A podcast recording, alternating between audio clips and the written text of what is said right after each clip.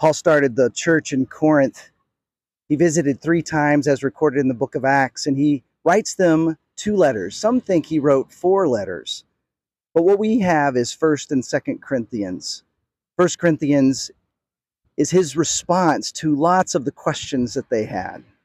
Corinth was a cosmopolitan city west of Athens. They loved their philosophers. It was a bustling, luxurious town, making lots of money as it was a seaside town. Perhaps it looked a little like this beach in Punta Cana, the Dominican Republic.